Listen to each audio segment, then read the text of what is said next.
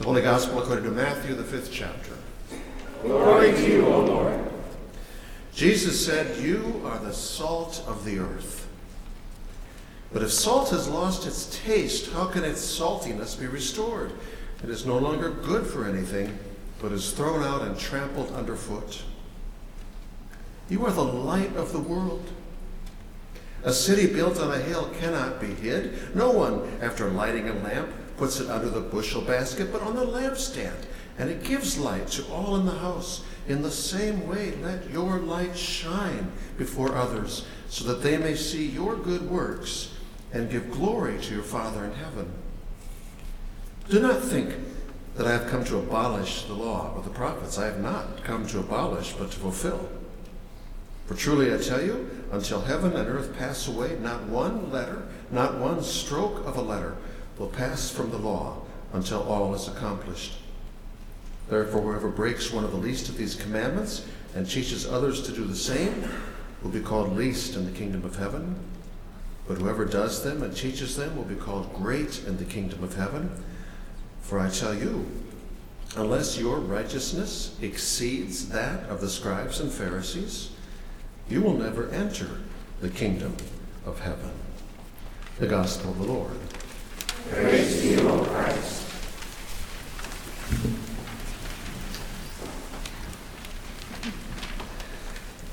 As I told you last week, for a few weeks in a row now in our gospel reading, we're spending some time with some selected excerpts from Jesus' Sermon on the Mount, which is found in Matthew 5, 6, and 7, and which in Matthew's gospel functions as kind of Jesus' uh, inaugural address, in which he sounds some of the big picture themes, which then cast some of the big picture vision of what he envisions when he proclaims the arrival of what he calls the kingdom of heaven, not just in heaven someday, but also alive and at work in the world in him and in his followers too, even here and now today.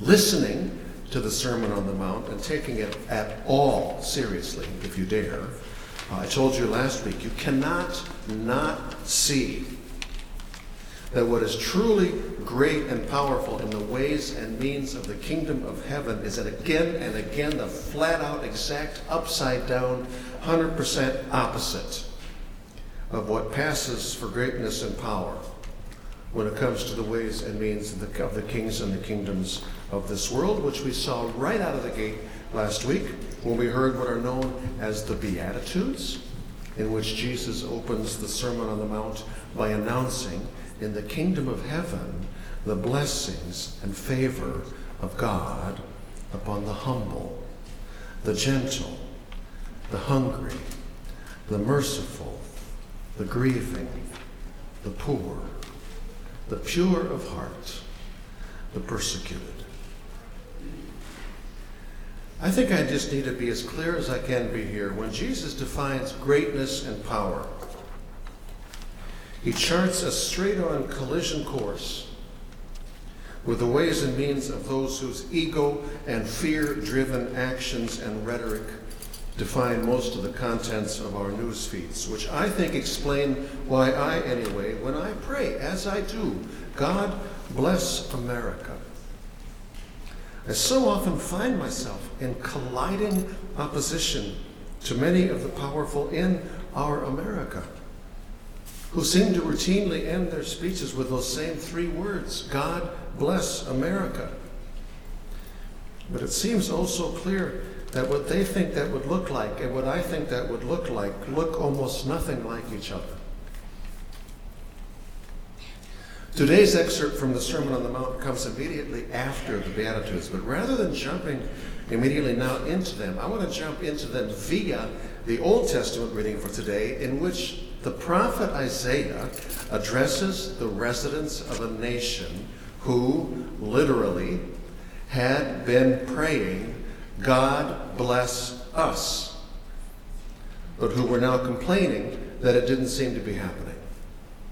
At which point the prophet Isaiah did what the Old Testament prophets did do over and over again, and that is to open his mouth to address the nation, beginning with these words. These are prophet words. Thus says the Lord.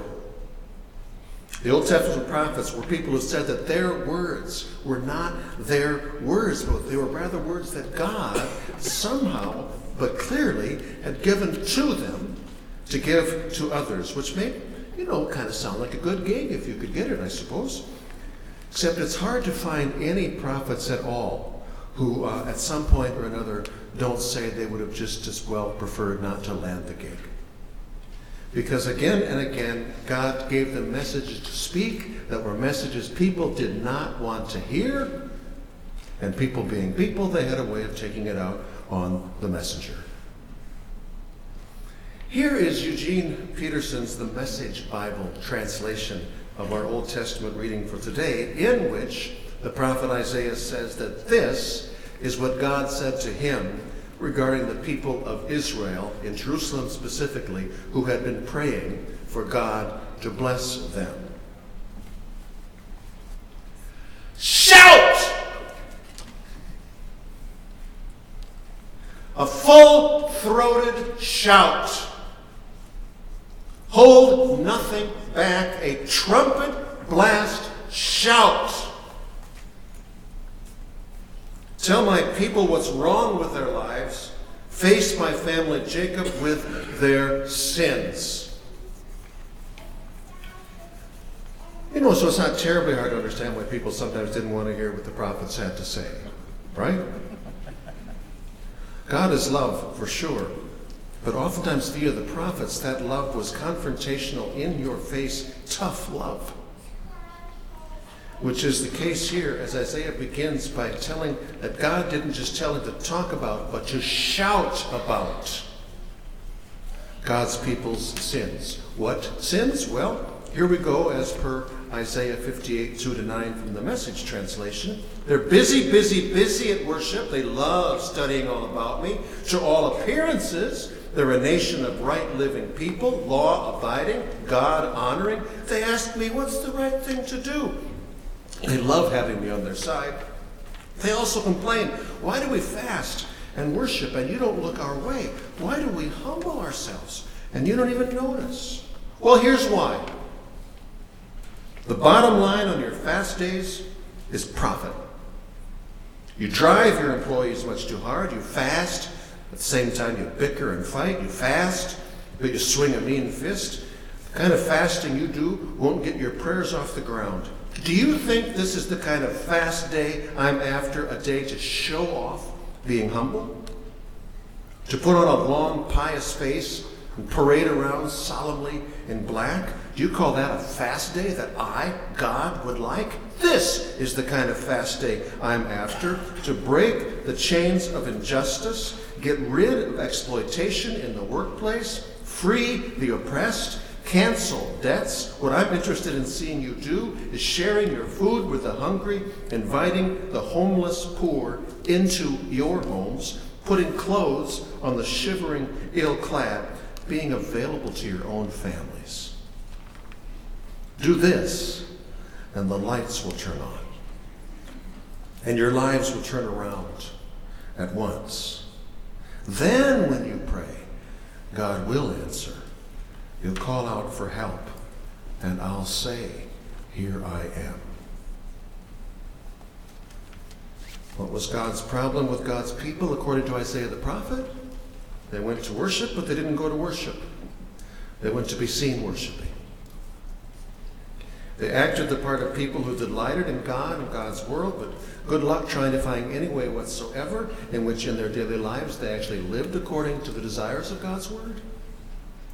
They prayed, loved to pray, loved to be seen praying, loved to attend public prayer breakfasts, but their prayers were all about requests for God to bless and help them. And they complained that God didn't answer their prayers. God Isaiah said, would answer their prayers when they started the praying the prayers that God prayed they would pray. Prayers that say things like, for example, grateful God, thankful for the blessings you've already blessed me with. Show me how I generously can be a blessing to others. What was God's beef with God's people, according to Isaiah the prophet? They wanted God to be just one more part of their own personal plan to rise above and beyond and richer than and greater than others, while God wanted them to be part of God's plan to reach out with great kindness and compassion and care for others, especially those whose needs were great.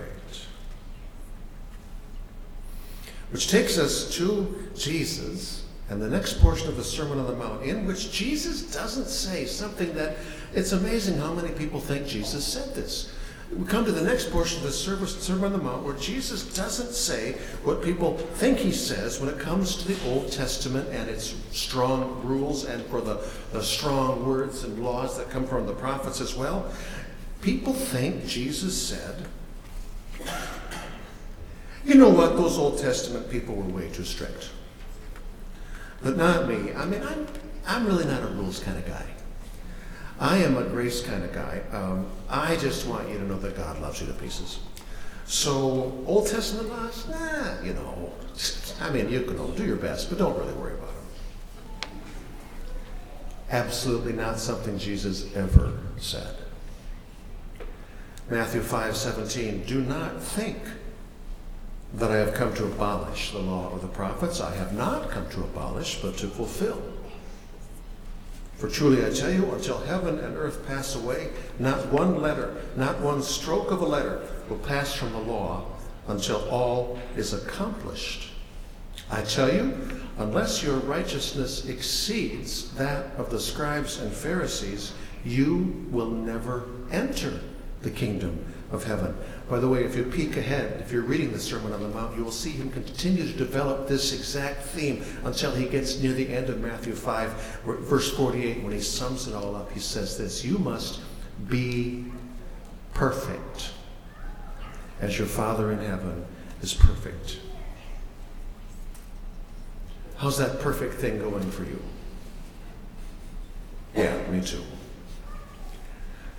A big big picture thought about the Sermon on the Mount. In it, Jesus doesn't throw out the Bible's laws, he does the opposite. He ramps them up.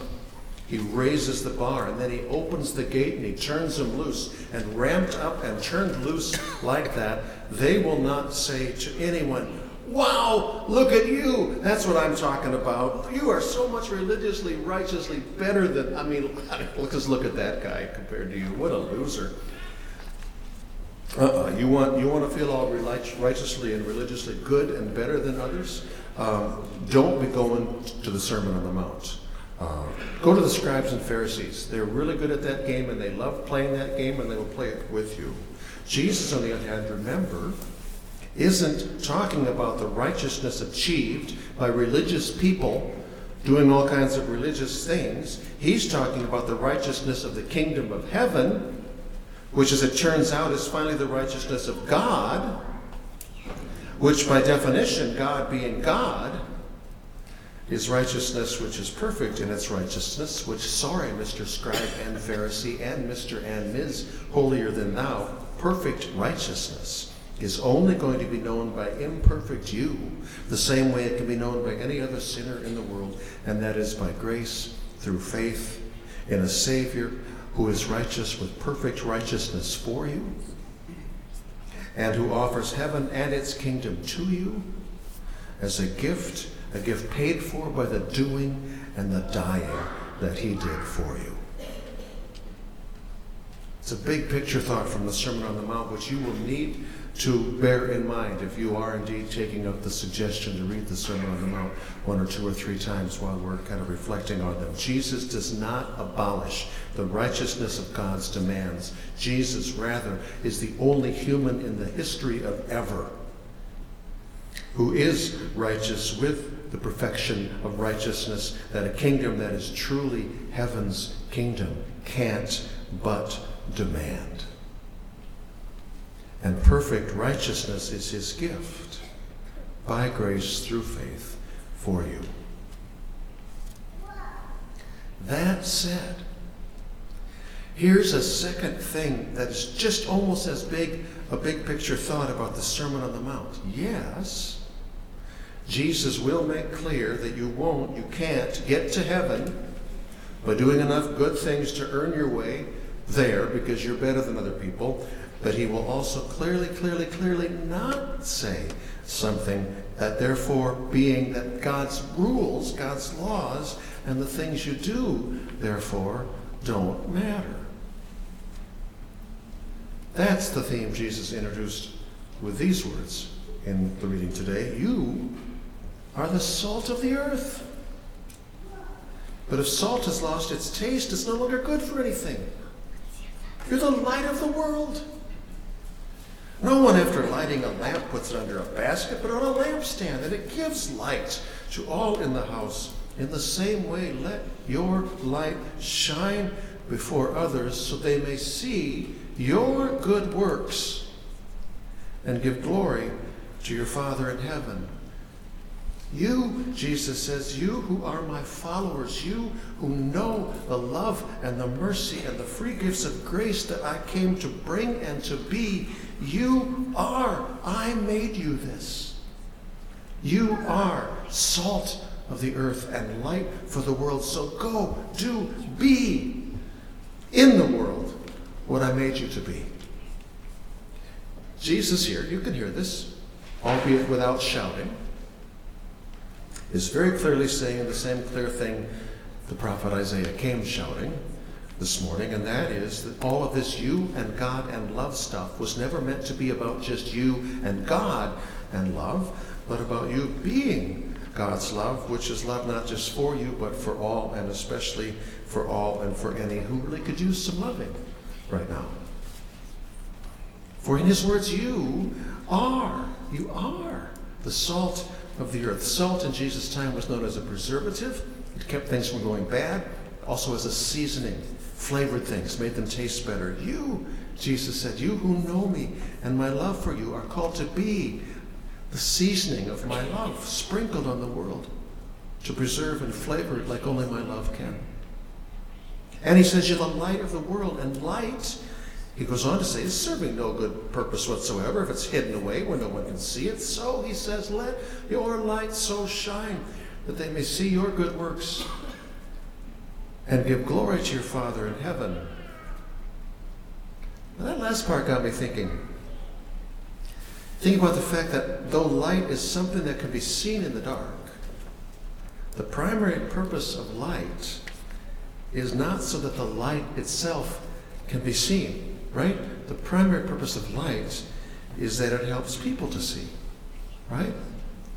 Which is a distinction I think sometimes, oftentimes, religious people forget when they go out into the world to shine so that people can see and praise me for the brightness of my light. Notice Jesus doesn't say, go shine in the dark so that people can see and praise you because they can see how good you are. No, he says, go shine in the world with the light I gave you, the light I gave you to the world to be, so that seeing your light, all might give glory to your Father in heaven and know and see how loved by God sinners are. That got me thinking. When we moved into our house in North Liberty, we, we thought the kitchen counters, especially, the kitchen in general, but the countertops were too dark. So we installed some lights under the, uh, the upper cabinets, and you really, um, without specifically bending down to, to see, you really, you really um, can't even see those lights. But they sure do make it easier to see. I want to imagine that Jesus, in these words, sending us into the world to be that kind of light. He's sending us to be that kind of under cabinet lighting. He's the cabinet, by the way. Light which doesn't draw attention to itself in order to be seen, but light which nevertheless makes such a difference because it helps people see. And above all, what it helps them see is Jesus and he and his Father's love and loving desires for the world. You are the light of the world. Amen.